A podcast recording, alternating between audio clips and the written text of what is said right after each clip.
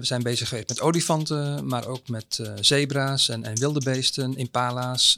Wat we gedaan hebben is inderdaad, uh, we hebben dieren gezenderd in, in Zuid-Afrika in dit geval. Um, en we hebben zelf voor stropertje gespeeld.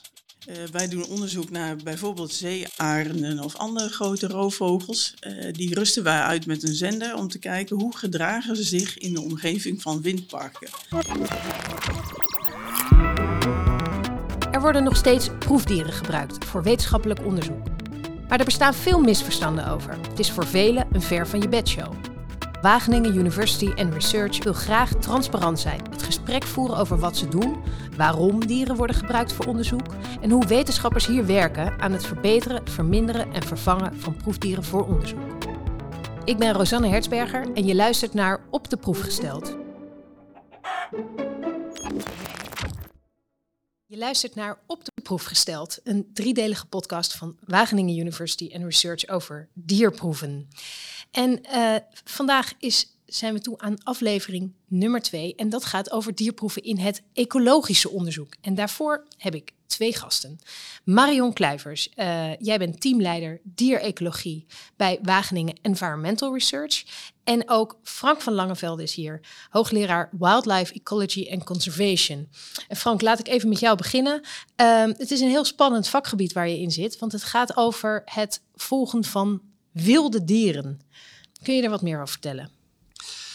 Ja, om een beter begrip te krijgen van deze dieren, wat ze doen, uh, wat hun dagelijkse activiteiten zijn, waar ze zitten, um, of ze dicht bij mensen komen, uh, hoe dierinteracties onderling uh, plaatsvinden, um, is inderdaad ontzettend spannend om dieren te volgen en te kijken, kijken wat ze doen inderdaad. Ja, ja. en jij gebruikt ook uh, dierproeven daarvoor? Ja, vaak uh, zenderen we dieren en, om te kijken wat ze doen, waar ze zijn, hoe lang ze zich ergens bevinden.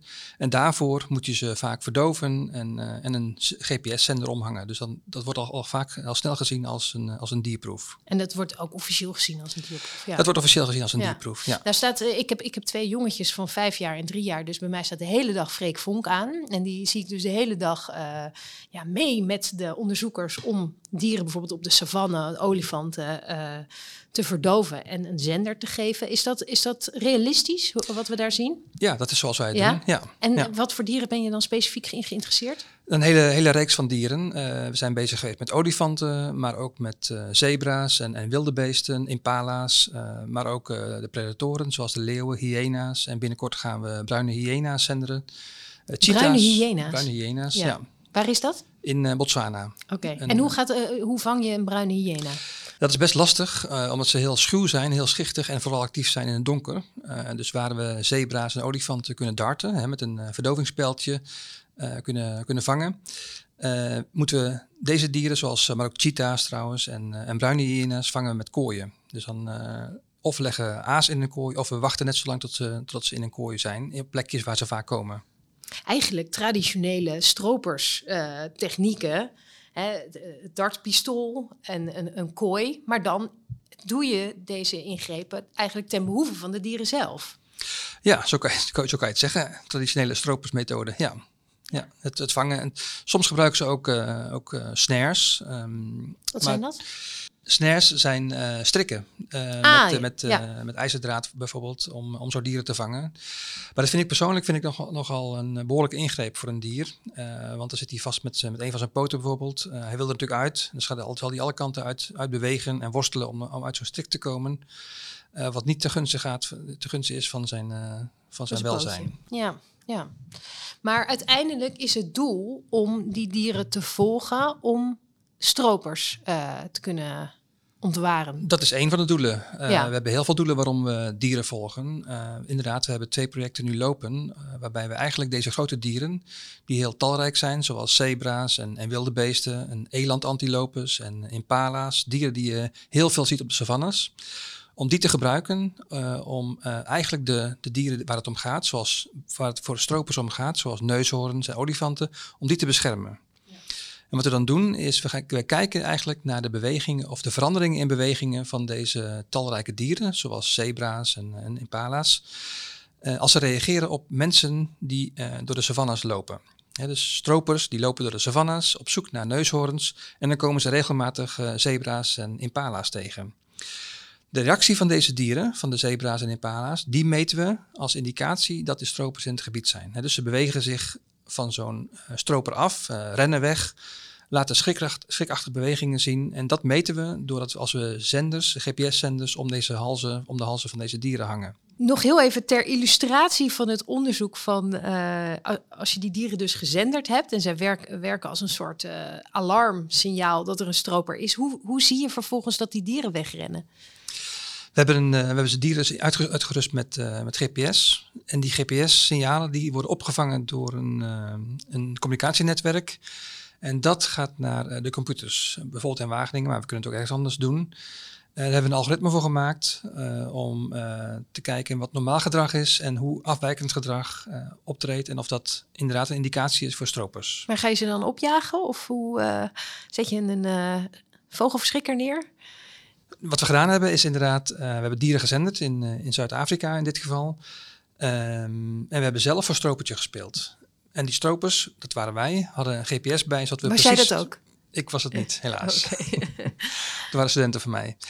Uh, die hadden een GPS bij, dus we wisten exact waar de stropers waren. En als je dan ziet uh, in, het, uh, in, het, beeld van die GPS van de dieren dat ze opgejaagd worden, dan kan je dat linken, dan kan je een relatie leggen tussen de aanwezigheid van de stropers en de opgejaagde dieren.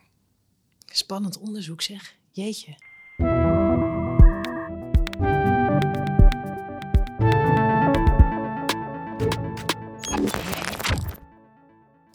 Ik wist niet dat dit ook onder dierproeven viel. Maar um, even Marion naar jou. Um, jij bent trekker van de dierproeven binnen het domein ecologie van Wageningen. En je vertelde mij dat meer dan de helft van de proefdieren in jullie domein zit. Dat klopt. Um, qua aantallen dieren zit meer dan de helft in het ecologisch domein. Uh, is verrassend misschien, uh, maar dat betreft met name vissen. Uh, dus niet de spectaculaire dieren waar Frank net, net aan refereerde.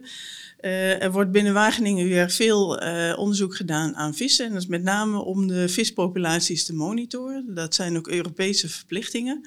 En daarvoor is het nodig dat je grote aantallen vissen vangt. Zodat je kunt vaststellen hoe ziet die populatie eruit. Hoe oud zijn de dieren die zich daarin in bewegen. Um, en daar komt soms een dierproef bij kijken, met name voor die leeftijdsbepaling. Uh, daarvoor moet je, uh, moet je de gehoorsteentjes van vissen uh, gaan bekijken. Gehoorsteentjes van vissen, otoliten. Het is eigenlijk zoals met de jaarringen van een boom. Aan zo'n uh, steentje kun je bepalen hoe oud een vis is. Uh, mm-hmm. En daarvoor heb je nodig dat je een aantal dieren doodmaakt en die gehoorsteentjes uh, gaat bekijken.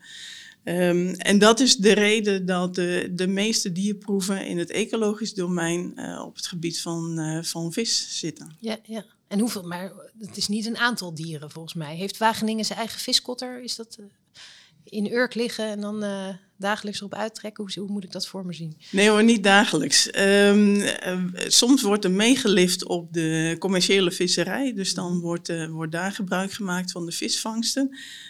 maar er zijn ook onderzoeksschepen die gebruikt worden om die vissen te vangen. Dat zijn dus speciaal voor het onderzoek gevangen vissen.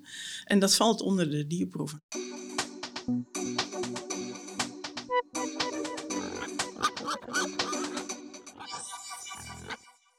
In, jou, in, jouw team zit onderzoek naar faunatunnels en ecoducten. En daar worden ook proefdieren voor gebruikt. Kun je daar wat over vertellen? Dat klopt. Um, we kijken naar de effectiviteit van uh, uh, faunapassages. Ecoducten is een van de, van de mogelijkheden daarbij.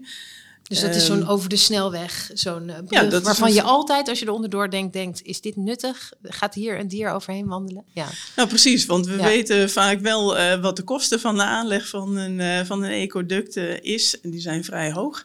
En dan wil je natuurlijk ook graag bepalen of die effectief is. En wanneer is een ecoduct effectief? Dat is als de dieren er gebruik van maken.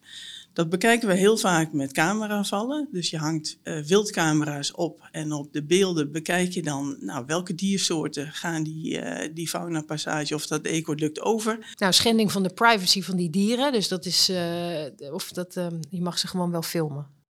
Schending van de privacy, maar we werken niet met gezichtsherkenning. Dus dat, dat scheelt. Oké, okay, dus je kan het met camera's doen, maar je kunt ze ook vangen. En er dan aan, een sample van nemen. Als het niet anders kan, eh, dan vangen wij dieren om een klein weefselmonster te nemen. En met dat weefselmonster kijken we naar het DNA van, uh, van die dieren die die faunapassage gebruiken. En waarom doen we dat? Um, voordat die fauna-passage gemaakt wordt, uh, bepalen we zeg maar, de genetische profielen uh, van de twee groepen uh, dieren aan weerszijden. En als die fauna-passage eenmaal in gebruik is genomen, dan kijken we of die erfelijke componenten, de, de genetische profielen van die twee groepen, zich gaat vermengen. Dus of de dochter naar de andere kant is gewandeld? Of, of ze het nest uit zijn gevlogen. Nee, of uh, een mannetje van de ene kant uh, met een vrouwtje van de andere kant uh, nakomelingen ja, krijgt. En je ja, dus een ver, vermenging van het genetisch materiaal krijgt. En daarmee kun je dan vaststellen dat die faunapassage ook door die diersoorten benut wordt. Maar je weet zeker dat ze dan niet de snelweg zijn overgestoken? 100% zeker weet je dat niet, maar, maar de, kans is wel vrij groot dat ze dan via het ecoduct zijn En welke gegaan. dieren zijn dat? Dat zijn bijvoorbeeld levendbarende hagedissen. Uh, daarvoor hebben wij vaak een, uh, een weefselsampletje nodig, omdat je die niet zo makkelijk op een camera kan, uh, kan waarnemen. Maar van alle grotere dieren, zoogdieren, vossen, reeën, um, gebruiken wij cameravallen. Dus dan is er ook ja. geen sprake van Dus de kleine diertjes vooral. En hoe ja. vang je die? Je vangt ze met de hand op het moment dat je ze ziet. Um, dus dat is nog wel een, een uitdaging. En dan gaat er een hapje af en dan we nemen een klein, uh, klein weefselsampletje en dan, en dan laten we hem weer los. Ik kan me voorstellen dat een gemiddelde persoon uh, in het winkelcentrum van Wageningen, dat die denkt aan een dierproef, die denkt aan een muis in een kooitje die voor kankeronderzoek wordt ingezet. Maar dit zijn dus dierproeven. Dit zijn dierproeven. Ja. En daarom vind ik het ook belangrijk dat Frank en ik daar uh, het een en ander over vertellen, ja. omdat het, het beeld inderdaad soms anders is. Um, um, eigenlijk de, de hoofdtechnieken die we gebruiken in ecologisch onderzoek zijn het zenderen van dieren en het nemen van, uh, van een weefselmonstertje voor DNA-bepaling. En uh, daarbuiten zijn er heel veel technieken die ik al beschreef met de camera vallen, waarbij je geen dierproef nodig hebt. En daar geef ik ook de voorkeur aan, dat zal voor zich spreken. Maar waarbij je wel meer informatie krijgt over de soort. We hebben het nu heel erg over van wat, wat moet zo'n dier allemaal ondergaan? Maar kun je iets vertellen over wat er eigenlijk met dit onderzoek wordt bereikt? Uh, wat hadden we niet geweten als we dit onderzoek uh, uh, niet konden doen? Ik denk de, de, het hoofddoel van uh, dierproeven in het ecologisch domein is het de bescherming van de soort. We hebben natuurlijk heel veel soorten in, in Nederland.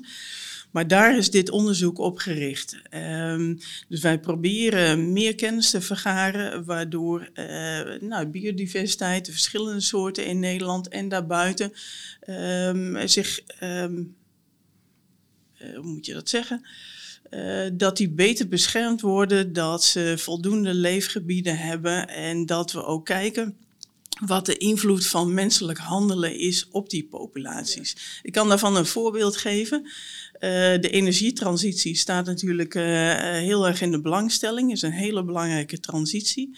Maar daarbij moet je ook meenemen dat dat een effect kan hebben op biodiversiteit. Een voorbeeld daarvan is de ontwikkeling van windparken. Wij doen onderzoek naar bijvoorbeeld zeearenden of andere grote roofvogels. Die rusten wij uit met een zender om te kijken hoe gedragen ze zich in de omgeving van windparken. We hebben in, uh, in de laatste maanden af en toe berichten gezien. Een lammergier die in aanvaring ja. is gekomen met een, uh, met een windmolen. Dat wil je zoveel mogelijk voorkomen. Dus met een dierproef waarbij je grote vogels uitrust met een zender... krijgen we veel meer informatie over hoe beweegt dat dier zich dan in die omgeving. Ja.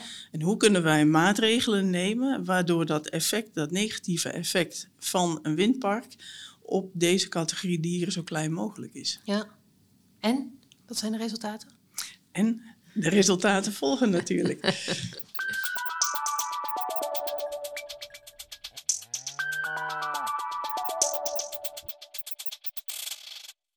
Frank, we hebben het veel over de drie V's als het gaat over dierproeven. Uh, vervanging, verminderen, verfijnen. Hoe kan jij dat in jouw projecten toepassen? Nou, als we de eerste nemen, bijvoorbeeld verminderen, dan is het al zo dat we natuurlijk als ecologen over het algemeen heel weinig dieren gebruiken in onze dierproeven.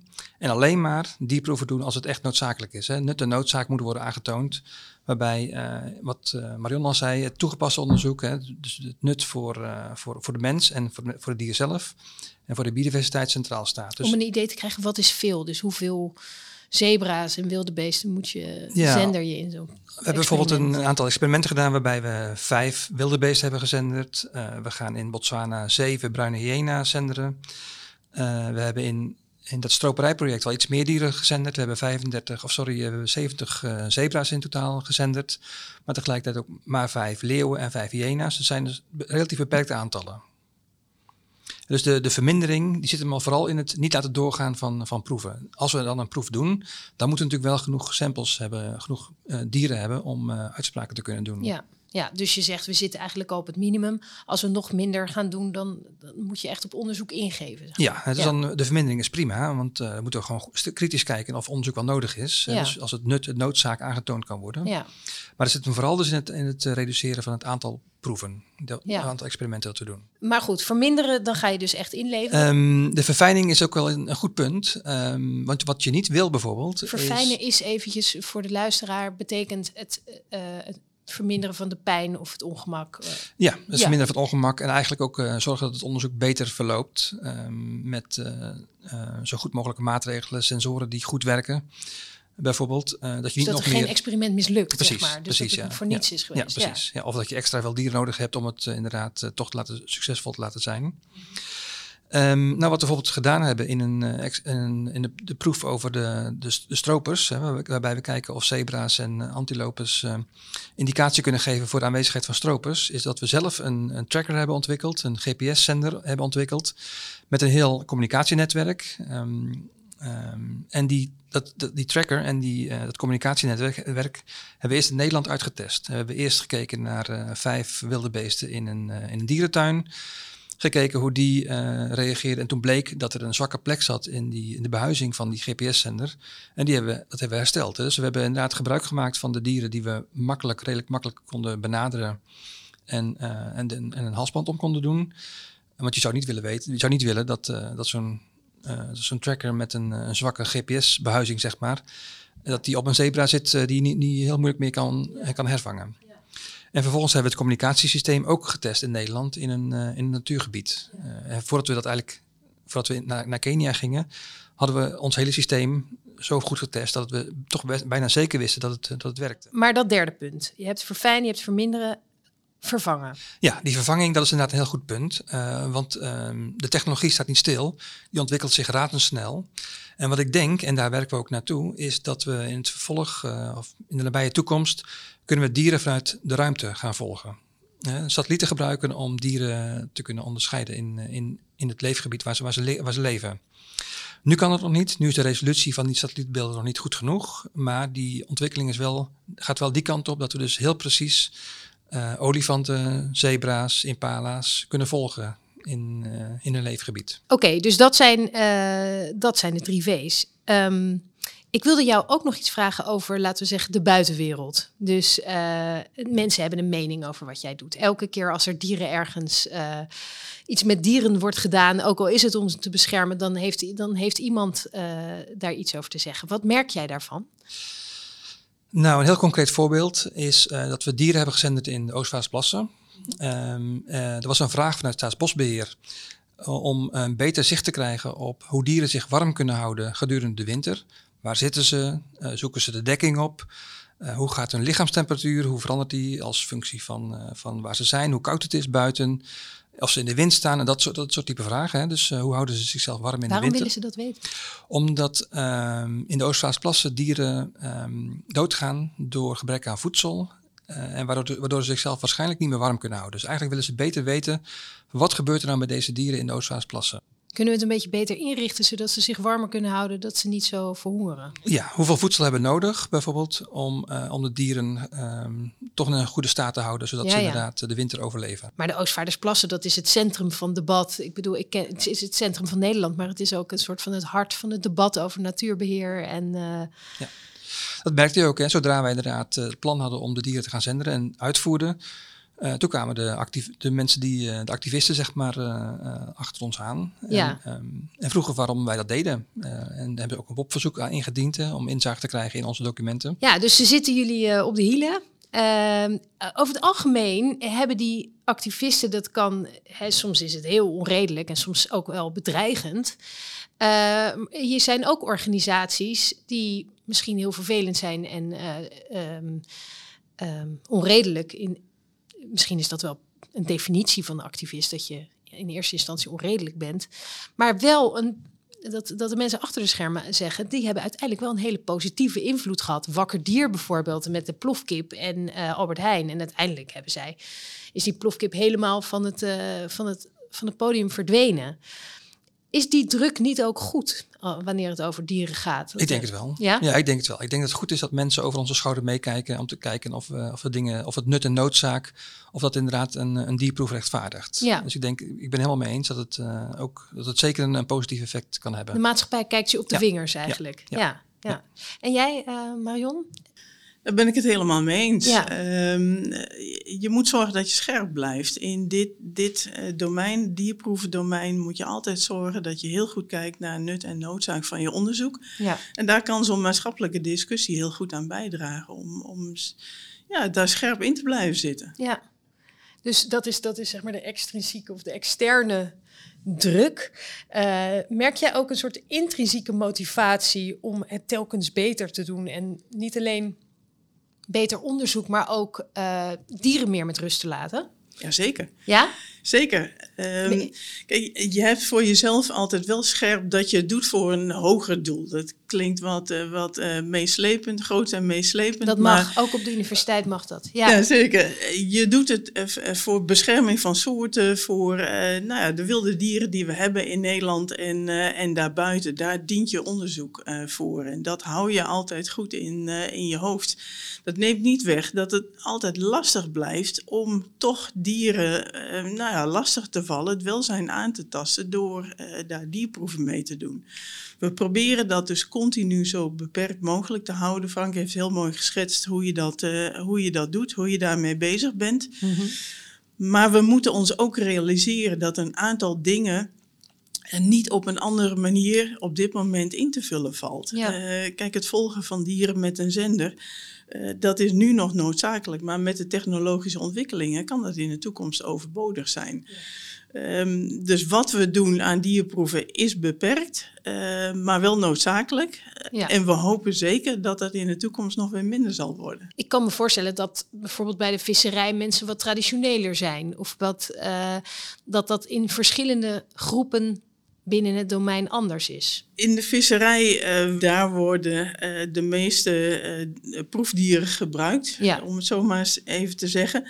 Maar dat zijn Europese verplichtingen, dat onderzoek. Dus die, die worden aan de lidstaten opgelegd om de populaties, de vispopulaties, te kunnen monitoren. Om ook iets te kunnen zeggen over... Um, de quota, de visquota die afgegeven mogen worden.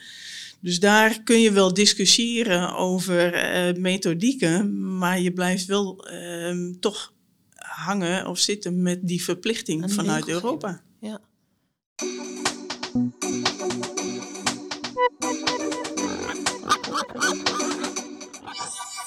Is er bij, die, bij jouw eigen onderzoek nu nog ergens sprake van verfijning? Uh, vermindering? Ja, wij gebruiken eigenlijk heel weinig dierproeven. In mijn team Ja. heb ik het nu, uh, nu even over, uh, wat ik al aangaf. Want hoeveel dieren vangen jullie bij zo'n onderzoek? Of hoeveel gaat Daar heb je het over tientallen hooguit. Ja. Uh, als we kijken naar het roofvogelonderzoek in relatie tot windparken, dan, dan ben je eigenlijk al blij als je tien dieren kunt, kunt vangen.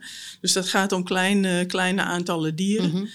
Um, de verfijning waar je naar kunt zoeken is uh, de zenders bijvoorbeeld die je gebruikt. Um, dus hoe kleiner uh, de zender, hoe minder belastend voor de dieren die, uh, die hem met zich meedragen. Als ik kijk naar uh, DNA-onderzoek, dan zijn wij ook heel druk bezig met het ontwikkelen van uh, DNA-onderzoek in uh, uitwerpselen van dieren. Wij monitoren otters al, al heel lang op basis van DNA. Otterpoep, waar vind je, waar vind je otterpoep? uh, verzamelen. otterpoep. de? Nou, Oh, super ja. interessant, want dan vaar je met een bootje door de weerribben eh, en de biesbos inderdaad.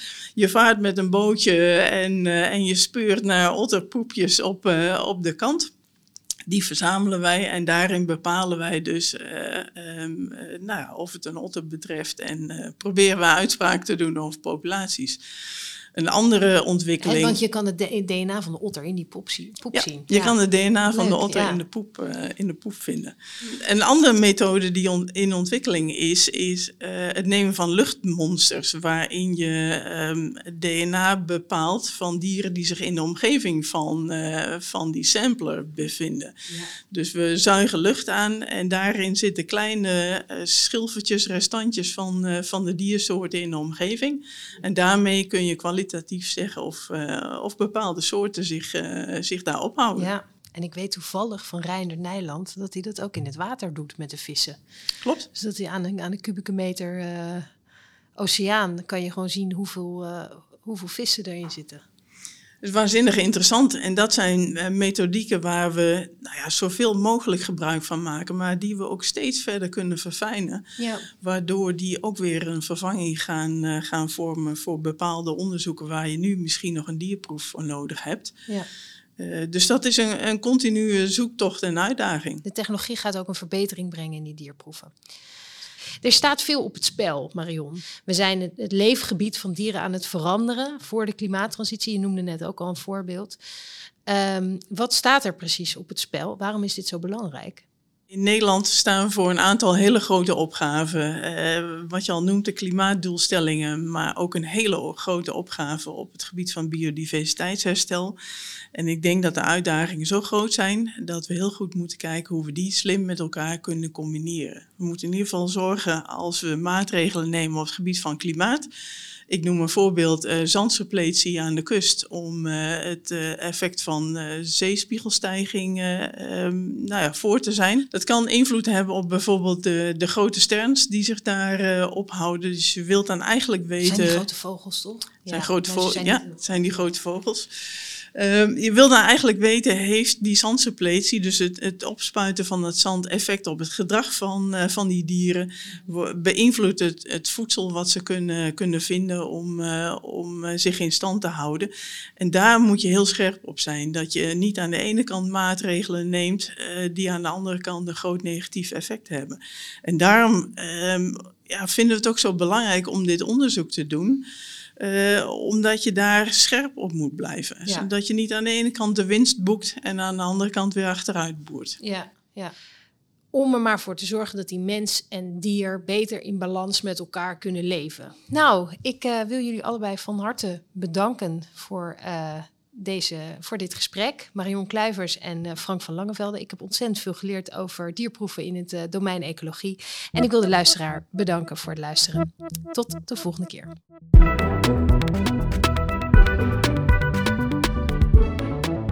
Je naar aanleiding van deze aflevering vragen? Stuur dan een mailtje naar dierproeven.wur.nl. In de redactie van deze podcast zaten Guus Barens, Antoinette Thijssen, Sonja de Vries, Marion Kluivers en Sander Kersten. En de productie is in handen van Klank.